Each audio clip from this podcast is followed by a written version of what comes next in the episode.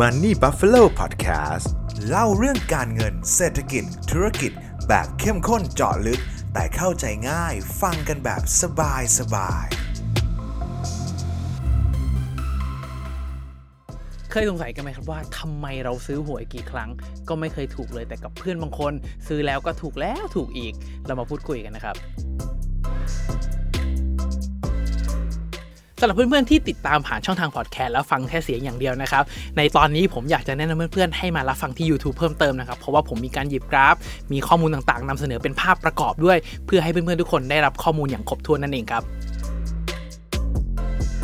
สวัสดีครับ ผมเคนจาก Money Buffalo นะครับ วันนี้ผมอยากจะมาชวนเพื่อนๆทุกคนพูดคุยเรื่องหวยกันเหลือเกินครับ เพราะว่าทุกวันที่ 1 และวันที่ 16 ผมเชื่อว่าจะต้องมีใครหลาย ๆ คนเป็นคอหวยเป็นแฟนคลับกันแน่นอนใช่ไหมครับ ที่ต้องนั่งอยู่หน้าโทรทัศน์ หรือว่าไถฟีด Facebook ประมาณสัก4ี่โมงครึ่งว่าหวยที่เราซื้อเนี่ยจะเป็นอย่างไรเราจะถูกโชคถูกดวงกันบ้างไหมนะครับก่อนอื่นเลยนะผมต้องบอกกับเพื่อนๆทุกคนก่อนเลยนะส่วนตัวผมคิดว่าหวยเนี่ยเป็นเรื่องของ การวัดดวง หรือว่าคล้ายๆ กับการพนันเลยก็ไม่ผิดครับ ไม่ใช่การลงทุนแต่อย่างใดนะครับแต่สำหรับใครที่ยังมองว่าหวยเป็นการลงทุนอยู่ ผมอยากให้ลองตั้งใจฟังคลิปนี้ แล้วเปลี่ยนมุมมองกับเรื่องนี้ใหม่ก่อนนะครับ อย่างแรกเลยที่ผมอยากจะพูดคุยกันเลยครับก็คือการพนันเนี่ยมันจะเป็นเรื่องของดวงเป็นส่วนใหญ่เลยครับไม่เกี่ยวกับฝีมือไม่เกี่ยวเรื่องของการหาข้อมูลไม่เกี่ยวกับเรื่องสถิติใดๆเท่าไหร่นะครับจะเป็นเรื่องของดวงดีดวงไม่ดีเลย แต่เรื่องของการลงทุนนะครับเราสามารถใช้ความรู้เรื่องของการเงินเศรษฐกิจต่างๆ เข้ามา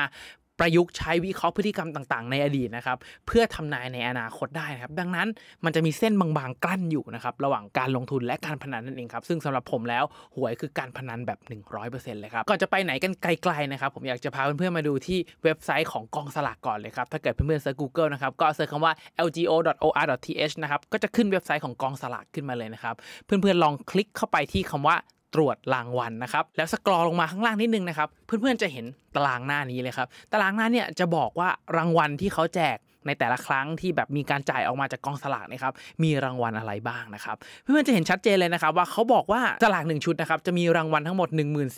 14,168 รางวัล หรือคิดเงินเป็นทั้งหมด 48 ล้านนั่นเองครับพอเพื่อนๆเห็นเงิน 48 ล้านแล้วแบบอะงวดนี้ฉันต้องได้ใช่ไหมครับ แต่เพื่อนๆอย่าลืมนะครับว่าสลาก1ชุดเนี่ยมีทั้งหมด 1 ล้านชุดนะครับ1ล้านชุดเนี่ยถ้าเกิดตีเป็นรางวัลนะครับก็จะมีคนถูกรางวัลนะครับเอาแค่ถูกรางวัลไม่นับว่าปริมาณรางวัลก่อนนะครับว่าปริมาณเท่าไหร่แต่ว่าคนถูกรางวัลเนี่ยจะมีแค่1 4 0 0 0กว่าคนเองนะครับซึ่งถ้าเกิดเทียบเป็นเปอร์เซ็นต์นะครับมันจะอยู่แค่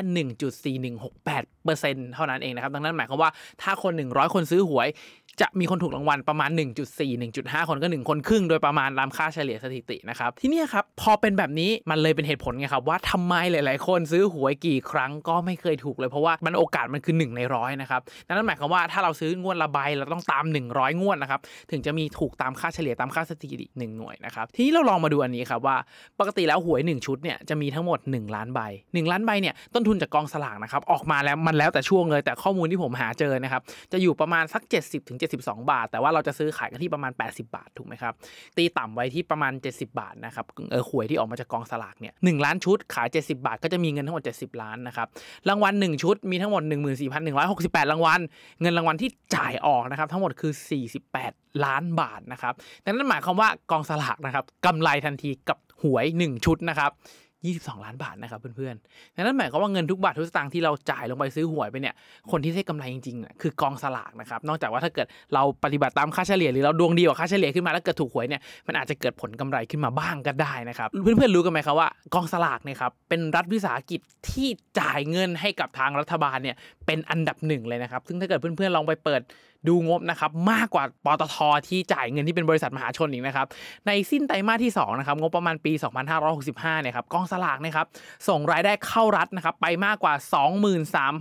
23,644 ล้านบาทแล้วนะครับหรือว่าคิดเป็นมากกว่า 36%ของรายได้จากรัฐวิสาหกิจที่รัฐบาลเรียกเก็บได้เลยนะครับดังนั้นเรียกได้ว่าเงินทุกบาททุกสตางค์ที่เราจ่ายเข้าไปนะครับคนที่ได้กำไรหรือว่าคนที่ได้เงินส่วนต่างตรงนี้ไปคือรัฐบาลนั่นเองครับไม่ใช่คนซื้อหวยแบบเราๆหรอกครับ ซึ่งผมเชื่อนะครับว่าเพื่อนๆทุกคนเนี่ยที่ซื้อหวยเนี่ยก็ต้องอยากจะถูกรางวัลที่ 1 กันมาบ้างใช่ไหมครับซึ่งรางวัลที่1เนี่ยถ้าเกิดให้คำนวณกันแบบตรงๆเลยนะครับก็คือรางวัลที่ 1 จากหวย 1 ชุดเนี่ยครับมันจะมีแค่ 1 เลขถูกไหมครับเพราะเราต้องถูกทั้งหมด6หลักพร้อมกันเลย ดังนั้นโอกาสความเป็นไปได้มันคือ 1 ในล้านนะครับเพื่อนๆไอ้หในล้านเนี่ยแหละครับคือตัวเจ้าปัญหาเลย นะครับเพราะว่า 1 ในล้านเนี่ยได้รางวัลถูกทีได้ 6 ล้านถูกไหมครับแต่ถ้าเกิดไม่ถูกแม้แต่หลักเดียวหรือตำแหน่งเดียวนะครับก็จะสูญเงินตรงนั้นไปเลย ดังนั้นโอกาสความน่าจะเป็นที่จะได้นะครับเวลาที่เราคำนวณทางสถิติเนี่ยผลตอบแทนที่คาดหวังจะเท่ากับความน่าจะเป็นคูณกับรางวัลนะครับเมื่อนำผลตอบแทนจากรางวัลที่1เนี่ยโอกาสถูก 1 หารด้วย 1 ล้านก็คือ 1 ในล้านนะครับนำมาคูณด้วยผลตอบแทนก็คือ 6 ล้านเนี่ยครับคูณออกมามันจะเท่ากับ 6 บาทนะครับดังนั้นหมายความว่า ผลตอบแทนที่คาดหวังจากการซื้อหวยที่จะถูกรางวัลที่หนึ่งเนี่ยมันได้แค่6บาทเองนะครับเพื่อนๆ ดังนั้นเนี่ยแนะนำก่อนเลยนะครับว่าอย่าซื้อหวยเลยครับเพราะว่าไม่ใช่การลงทุนที่ดี แล้วก็ไม่ใช่ mindset ในการลงทุนหรือว่าเรื่องของการเงินที่ถูกต้องเลยครับแต่เพื่อนๆยังสงสัยกันไหมครับว่าแล้วทำไมคนเขายังทยอยซื้อหวยกันไม่หยุดไม่หย่อนทั้งๆที่เรารู้ว่าโอกาสถูกมันน้อยมากนะครับจริง ๆมันมีหลักทางจิตวิทยาที่สามารถอธิบายเรื่องนี้ได้อยู่นะครับไม่ว่าจะเป็นเรื่องของ over confidence bias นะครับคิดซะว่าเราน่าจะเป็นคนโชคดีในงวดนั้นๆได้ครับเราก็พยายามไปหาเลขดงเลขเด็ดแล้วก็มั่นใจว่าเราน่าจะเป็นคนโชคดีนะครับแล้วน่าจะเหนือดวงเราน่าจะเหนือคนอื่น และน่าจะถูกได้ทำให้เรายังทยอยซื้อหวยอยู่นั่นเองครับหรือว่าจะเป็น illusion of control นะครับเป็นอีกหนึ่งทฤษฎีจิตวิทยานะครับที่มนุษย์เรามักจะโดนบ่อยมากๆเลยคือ เราคิดว่าเราสามารถควบคุมสิ่งต่าง ๆ ได้ เราสามารถควบคุมเลขที่ออกจาก หวยที่เขากวนออกมาได้ เราสามารถควบคุมเลขได้จากการที่เราไปหาเลขเด็ด แล้วเราก็ไปซื้อเลขเด็ดนั้นแล้วเราคาดว่าจะถูกนะครับและนอกจากนี้นะครับถ้าเกิดไปดูนักจิตวิทยาดังชื่อดังชื่ออย่างฟริดแมนต่างๆนะครับเขาก็ยังมีเขียนและทำงานวิจัยออกไว้ด้วยนะครับว่าคนจนนะครับมักจะได้อัตประโยชน์ หรือว่าความพึงพอใจจากการซื้อหวยมากกว่าคนรวยนั่นเองครับ เหตุผลก็เพราะว่าคนจนเขาคิดว่าการถูกหวยเพียงครั้งเดียว อาจจะเปลี่ยนฐานะเขาจากคนชั้นล่างขึ้นมาชั้นกลางหรือชั้นบนได้เลยนั่นเองนะครับ แต่ผมบอกก่อนนะครับเพื่อนๆ ถ้าเกิดแนวคิดเรื่องของการเงินเรายังไม่ถูกต้อง ความคิดเรื่องของเงินเรายังผิดพลาดอยู่ต่อให้เราได้เงินก้อนโตมานะครับสุดท้ายแล้วเงินก้อนนั้นก็จะละลายไปกับสายน้ำเลยนั่นเองเพราะว่าเงินที่เราหาได้ความมั่งคั่งที่เรามีนะครับมักจะเท่ากับความสามารถของเราเสมอนะครับดังนั้นเพื่อนๆอาจจะเคยได้ยินคำว่าสามล้อถูกวยถูกหวยปุ๊บมีญาติมารอเลี้ยงกัน 3 วัน 4 คืนใช้นู่นซื้อนั่นซื้อนี่สักพักกลับมาฐานะเท่าเดิมกลับมาขับสามล้อเหมือนเดิมนะครับบอกกับเพื่อนๆก่อนนะครับเรื่องนี้ไม่ได้เกินจริงเลยนะครับนอกจากนี้นะครับก็ยังมีงานวิจัยของนักจิตวิทยารุ่นใหม่ๆนะครับออกมาบอกเลยนะครับเหตุผลที่คนจนชอบซื้อหวยมากกว่าคนรวยนะครับ เป็นก็เพราะว่าเขามองว่าเกมของหวยเนี่ยเป็นเกมที่คนจนและคนรวยมีโอกาสเสมอภาคกันครับ ไม่ว่าจะรวยไม่ว่าจะจนก็มีโอกาส 1.4 กว่าเปอร์เซ็นต์ในการถูกเท่ากัน ดังนั้นเกมนี้เป็นเกมที่เขาไม่เสียเปรียบนั่นเองครับเขาเลยเลือกที่จะลงมาเล่นเกมของหวยนั่นเองครับ ซึ่งถ้าถามว่าจริงไหมผมว่ามันก็มีส่วนที่จริงอยู่บ้างนะครับเพื่อนๆซึ่งถ้าเกิดสำหรับผมนะครับถ้าใครอยากเล่นหวยและอยากรวยหรือ